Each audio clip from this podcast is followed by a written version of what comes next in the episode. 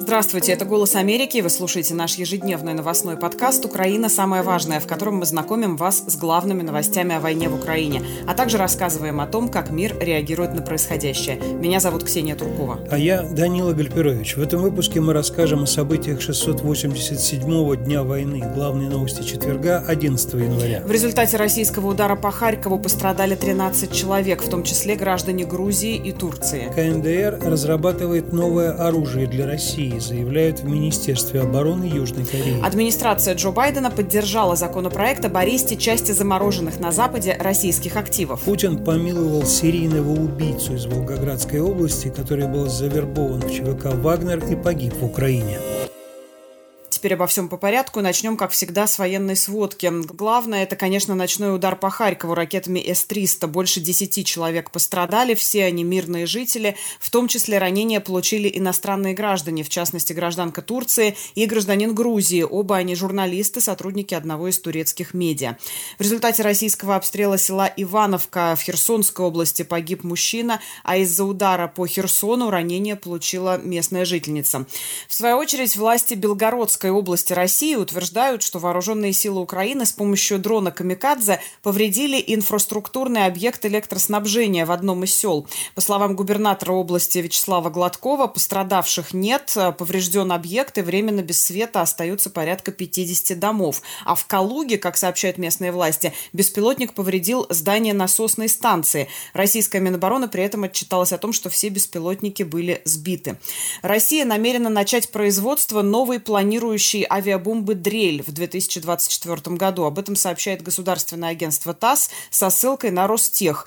Новейшая авиабомба «Дрель» успешно прошла все испытания, и серийное производство боеприпаса стартует в этом году, говорится в публикации. Агентство уточняет, что авиабомба «Дрель» предназначена для уничтожения бронетанковой техники, наземных радиолокационных станций, пунктов управления энергетических установок и зенитных ракетных комплексов. Сообщается, что «Дрель» способна самостоятельно долететь э, на необходимое расстояние до цели и раскрыться над ней в нужный момент. И утверждается, что ее практически невозможно распознать на радарах. Ну а в Северной Корее уже разрабатывают новое оружие для России. КНДР может продать России новые типы тактических управляемых ракет в дополнение э, к тем поставкам, о которых мы рассказываем в последние несколько дней, к поставкам баллистических ракет малой дальности. О новом оружии заявил глава оборонного ведомства Южной Кореи Шин Вон Сик. По его словам, словам, Северная Корея может провести испытания твердотопливных баллистических ракет средней дальности уже в этом месяце и может запустить ракету дальнего радиуса действия для эскалации и без того высокой напряженности, как он сказал, накануне выборов в Южной Корее и в Соединенных Штатах. Но при этом руководство Украины подтверждает, что боеприпасы, которыми Россия обстреливает Украину, есть и из Северной Кореи. Во всяком случае, заявил это генеральный прокурор Андрей Костин. По его словам, предварительная экспертиза подтверждает использование России ракеты Северной Кореи во время одного из последних обстрелов Украины. Я напомню, что США раньше заявляли, что 6 января совершенно точно Россия использовала северокорейские боеприпасы. Костин говорит, что на днях украинские исследователи получили первые доказательства возможного использования вооруженными силами России ракет, изготовленных в Северной Корее. Это научно-техническая экспертиза. Она относится к ракете, которая была выпущена 2 января по центральной части Харькова. И это как раз та самая баллистическая ракета малой дальности, о которой ты только что, Ксюша, сказала. Аналогичные выводы сделали военные эксперты из межведомственной рабочей группы в офисе генерального прокурора, которые были на месте, делали предварительный осмотр и анализ частей ракеты. Но при этом Россия заявляет, что, собственно, она вполне способна сама производить самые разные образцы вооружений. Во всяком случае, об этом говорит заместитель председателя Совета Безопасности России Дмитрий Медведев, который сегодня выступал на заседании рабочей группы военно-промышленной комиссии России, и он там сказал, что вроде как в 2023 году были выполнены все запланированные поставки особо востребованных образцов вооружений и средств поражения, но мы помним, как Евгений Пригожин просто кричал на видео, где боеприпасы и так далее. Так что это, скорее всего, еще одна такая пропагандистская операция Медведева, как, впрочем, и его очередное косвенное запугивание ядерным ударом.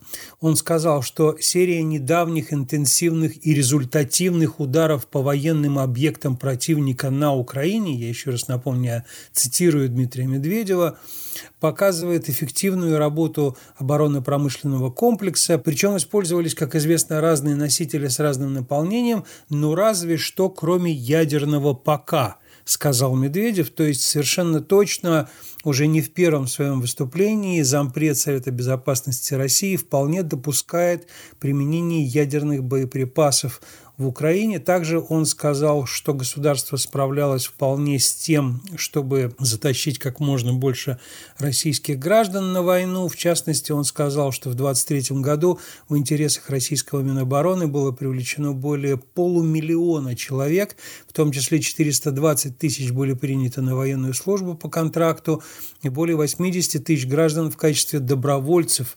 В общем, очевидно, что милитаристская риторика не снижается, и роль Медведева как главного пугателя ядерным оружием от имени Российской Федерации по-прежнему за ним остается. Но ну, милитаристская риторика не только не снижается, а, как мы знаем, э, тех, например, кто отправляется на войну из тюрем, э, преступников, которые были осуждены, в том числе на большие сроки, их представляют на телевидении в пропагандистских сюжетах э, героями. И вот еще одно подтверждение этому. Владимир Владимир Путин помиловал 41-летнего серийного убийцу Дениса Зубова, осужденного на 21 год колонии строгого режима по делу об убийстве троих человек. Зубов был завербован в ЧВК Вагнер, отправился на войну в Украину и там погиб. Могилу Зубова на одном из волгоградских кладбищ обнаружили активисты проекта «Дозор» в Волгограде, которые помогают вести поименный список погибших в войне с Украиной российских солдат. И сестра Зубова Татьяна подтвердила изданию «Медиа зона, что ее брат действительно был убит на фронте. Как именно погиб Зубов, неизвестно. И мы знаем, что иногда такие истории обрастают легендами. В частности, режиссер Никита Михалков рассказывал одну из таких историй, как раскаялся бывший преступник, отправился воевать, закрыл собой своих товарищей, э, погиб и так далее. Мы не знаем, что из этого на самом деле было правдой, но вот им рисуют такой ореол героев. Судя по дате на надгробии 20 апреля 2000 2023 года Зубов мог быть убит под Бахмутом, как и большинство заключенных, завербованных ЧВК «Вагнер». Ты только что упомянула о независимых организациях и журналистах, которые пытаются установить численность тех, кто погиб в войне России против Украины. Государство российское полностью этому пытается препятствовать. И важные истории. Издание это публикует новость о том, что Пенсионный фонд России направил своим сотрудникам в региональное отделение письмо, в котором попросил не загружать данные о социальных выплатах, которые назначены участникам так называемой специальной военной операции, а именно войны, Журналисты заметили копии письма в чатах сотрудников организации, которые отвечают за наполнение данными единой государственной информационной системы социального обеспечения. Ну и, соответственно, конечно, выплаты там есть и за погибших, и за ранения и так далее.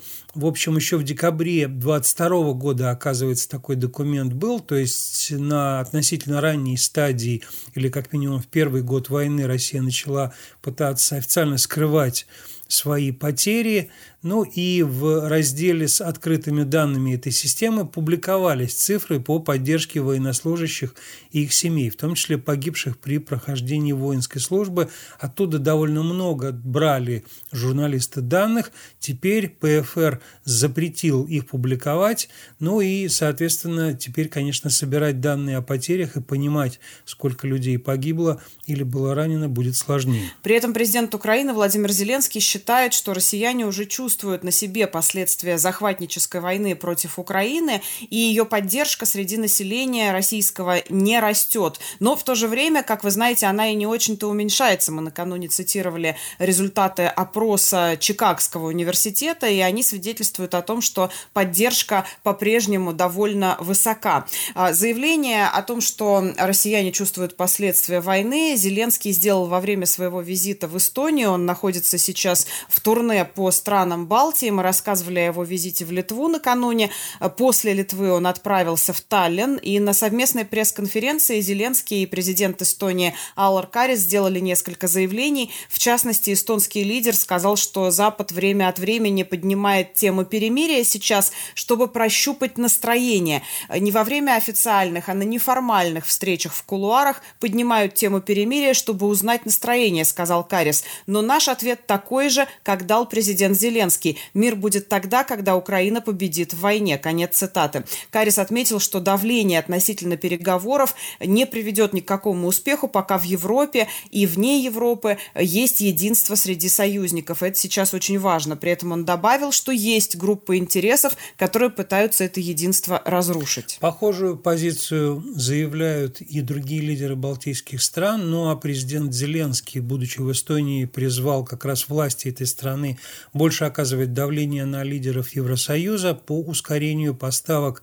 Украине обещанного миллиона боеприпасов. Мы рассказывали в наших подкастах о том, что Европа не справилась со своим обещанием поставить Украине миллион боеприпасов в 2023 году. Это констатировал в свое время глава европейской дипломатии Жозеп Барель. Вот теперь украинское руководство напоминает Европе это обещание. Он сказал, что решение по артиллерийскому пакету, как он его назвал, было очень мощно и очень правильно, но Украина рассчитывала на него в марте. Дело в том, что именно в марте Вообще в прошлом году Эстония фактически инициировала сбор боеприпасов для Украины. Во всяком случае, вот этот миллион боеприпасов, это сначала сказала Эстония, а потом под ней подписались европейские лидеры. И, в общем, Зеленский об этом напомнил. Сам Зеленский приехал уже из Эстонии в Латвию. И, как я уже сказал, лидер этой страны, президент Латвии Эдгар Саренкевич, занимает ту же позицию, что и его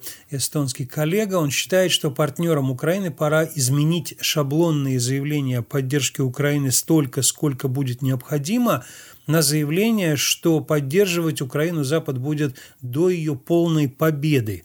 Он сказал об этом на совместном брифинге с Зеленским. И вот цитата Ренкевича. «По моему мнению, пришло время изменить акценты. Мы часто говорили, что будем поддерживать Украину настолько долго, насколько необходимо, но главным политическим сигналом должно быть то, что мы будем поддерживать Украину до ее полной победы над российским империализмом».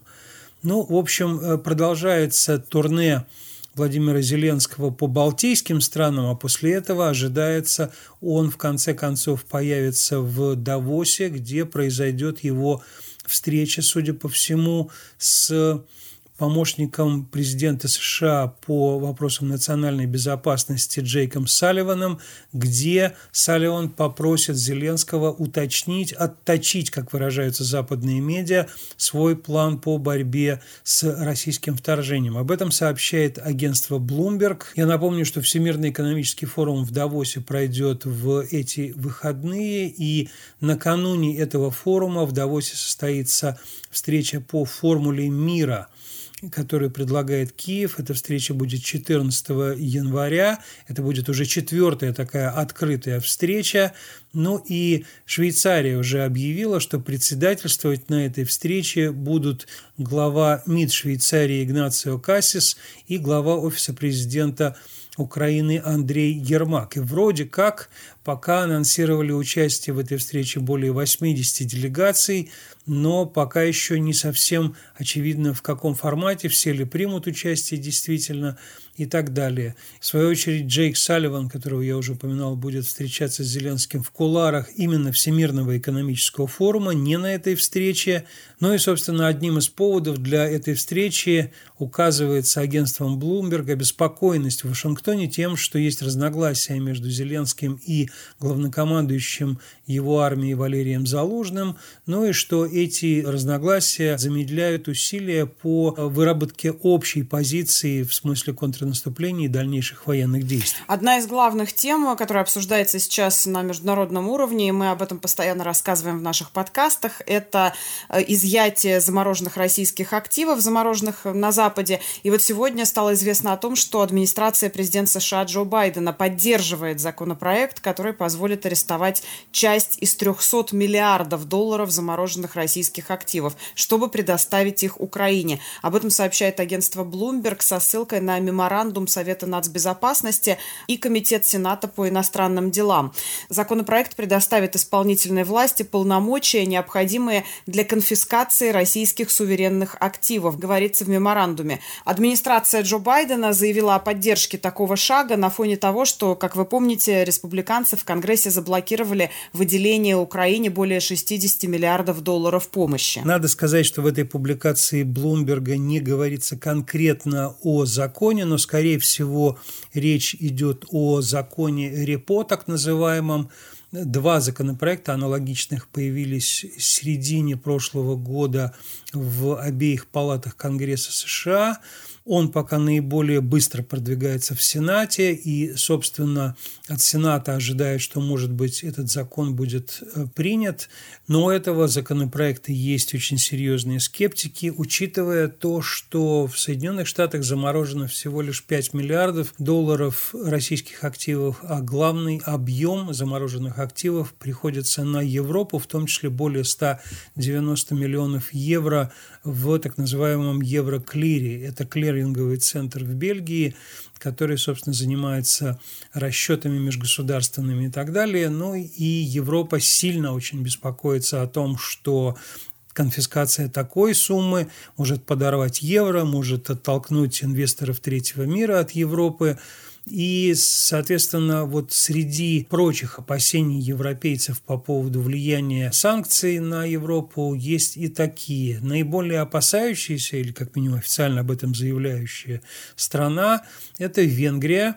Но, судя по всему, ее руководство тоже пытается налаживать мосты с Киевом. Уже подтверждено, что 29 января в Ужгороде, то есть в Украине, запланирована встреча главы МИД Венгрии Петра Сиарто с министром иностранных иностранных дел Украины Дмитрием Кулебой и Андреем Ермаком, который возглавляет офис президента Зеленского. И, в общем, это будет продолжение недавних политических контактов двух стран. Сообщалось о том, что были встречи между представителями Венгрии и Украины. Ну и понятно, что будут обсуждать возможную встречу, собственно, Владимира Зеленского и Виктора Орбана о возможности, которые говорили обе стороны, несмотря на все существующие разногласия. А я вернусь э, все-таки к Соединенным Штатам и к тому, как здесь продолжаются дискуссии о помощи Украине. Три комитета Палаты представителей Конгресса США, возглавляемые республиканцами, подвергли суровой критике администрацию президента Байдена за недостаточную помощь Украине и потребовали от него его решительных действий. Об этом свидетельствует обнародованный сегодня документ. Предполагаемый план победы в Украине. Так он называется. Под ним стоят подписи председателей комитета по иностранным делам Майкла Маккола, комитета по делам вооруженных сил Майка Роджерса и комитета по вопросам разведки Майка Тернера. Этот документ был разработан еще в конце прошлого года, но именно сейчас он стал предметом обсуждения. Он был опубликован в формате PDF с обложкой. На обложке коллективное фото с современными диктаторами, как там сказано, Владимиром Путиным, Си Цзиньпином, Али Хаминеи и Александром Лукашенко. В пояснении к этому плану отмечается, что его цель – ответить на критические вопросы относительно поддержки Украины со стороны США и их союзников и представить план победы, в которой мы выигрываем, а Россия проигрывает. В документе пять разделов – угроза, предлагаемый план победы, надзор, распределение поддержки и последний пункт называется так – хронология смертельных проволочек Байдена с предоставлением оружия Украине. Председатели комитетов отмечают, что Конгресс США несет ответственность за защиту свободы от таких стран, как Россия, Китай и Иран. Многие спрашивали, почему мы должны поддерживать Украину. И отчет не только отвечает на эти вопросы, он также содержит информацию для наших избирателей, почему такая поддержка необходима, говорится в документе. Мантра Байдена о поддержке Украины столько, сколько потребуется, требуется, это проигрышная стратегия, считают авторы документа. Наблюдатели отмечают, что, конечно, это во многом предвыборный шаг, потому что сама республиканская партия, как мы знаем, разделена по вопросу необходимости скорейшей помощи Украине. То есть, с одной стороны, руководители комитетов республиканцы в Палате представителей выступают за то, чтобы США активно помогали Украине. С другой стороны, именно республиканцы блокирует, собственно, выделение необходимого пакета помощи, в то время как администрация говорит, что больше денег на помощь, собственно, нет.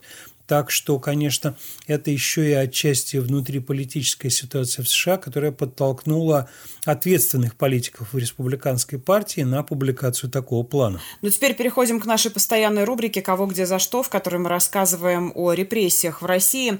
Курский областной суд приговорил 21-летнего жителя Железногорска Андрея Ермоленкова к шести годам колонии строгого режима по делу о попытке выехать в Украину для участия в войне против российской армии. Ермоленко Лукашенкова признали виновным в подготовке к государственной измене и в покушении на незаконное пересечение российской границы. Как пишет издание «Медиазона», по версии следствия, Ермоленков после начала полномасштабного вторжения России в Украину в феврале 22 года решил туда поехать, чтобы участвовать в военных действиях на украинской стороне. И тогда, как считает следствие, молодой человек стал изучать украинский язык и отправил свои данные для вступления в одно из военных объединений. Ну, естественно, люди с э, бэкграундом КГБ ищут всегда внешнюю заразу не только среди тех, кто учил украинский язык, но и среди тех, кто учил английский язык, навещал Соединенные Штаты, учился там и так далее – глава службы внешней разведки России Сергей Нарышкин, про которого мы знаем, что он был однокашником Владимира Путина по Краснознаменному институту в свое время, заявил сегодня, что США собирается вмешаться в ход выборов президента России и раскачать ситуацию в стране с помощью россиян, участвовавших в американских программах обучения по обмену. Это передает агентство РИА Новости со ссылкой на пресс-бюро службы внешней разведки. Я почувствовал в этом сообщении некоторый подвох, потому что самой известной участницей программ обучения по обмену, по-моему, Фулбрайт, была Маргарита Симоньян. И она открыто об этом рассказывала. Конечно. И вот если, собственно, Сергей Нарышкин подозревает, что она может раскачать ситуацию в стране и вмешаться в ход выборов президента России, то я думаю, что эти подозрения вполне обоснованные, потому что она заведует пропагандистским медиа, которое, естественно, будет влиять на выборы в России, которые предстоят. Ну и, конечно же, Нарышкин говорит, что по подсчетам Госдепа, то есть он знает подсчеты Госдепа, через образовательные и культурные программы обмена прошли около 80 тысяч россиян. И, цитирую Нарышкина, при должной обработке, как полагают американцы, они способны заменить собой массово бежавшую на Запад несистемную оппозицию и стать стержневым элементом пятой колонны. Но, как мы знаем, одного из главных людей – в несистемной оппозиции в России периодически отправляют в ШИЗО за полярным кругом. Поэтому разведке, наверное, можно было бы подумать о действительно тех, кто из ее рядов в том числе проходил эти программы по обмену, ну и, возможно, поговорить с Маргаритой Симонян. А вот еще за что в России можно получить полтора года колонии общего режима. К такому сроку Первомайский районный суд Краснодара приговорил Владимира Еродского по делу об осквернении символа воинской славы в интернете. А как же он его осквернил? По версии следствия Еродский 3 мая 2023 года опубликовал в соцсети ВКонтакте фото пениса с завязанной на нем георгиевской лентой. Как сказано в постановлении суда, мужчина признал свою вину, согласился с предъявленным ему обвинением и попросил вынести приговор без судебного разбирательства. В итоге дело было рассмотрено в особом порядке. Ну, то есть георгиевская ленточка на стрип-клубах, э, на кетчупе, на трусах, на носках, а все это было в реальности в большом количестве, это нормально. А вот э, ленточка, завязанная на определенных э, частях тела, это уже преступление, которое карается эм, реальным сроком. Да, но вполне возможно, что российские прокуроры усмотрели в этом выступлении большую идеологическую подоплеку, в частности, например, что человек высказал таким образом отношение к, собственно, тому, что под этой самой ленточкой Россия творит за границей. Ну, от репрессий, в том числе по таким абсурдным поводам, перейдем к заключительному сообщению нашего сегодняшнего выпуска. И по традиции это будет сообщение сообщение такого оптимистического характера.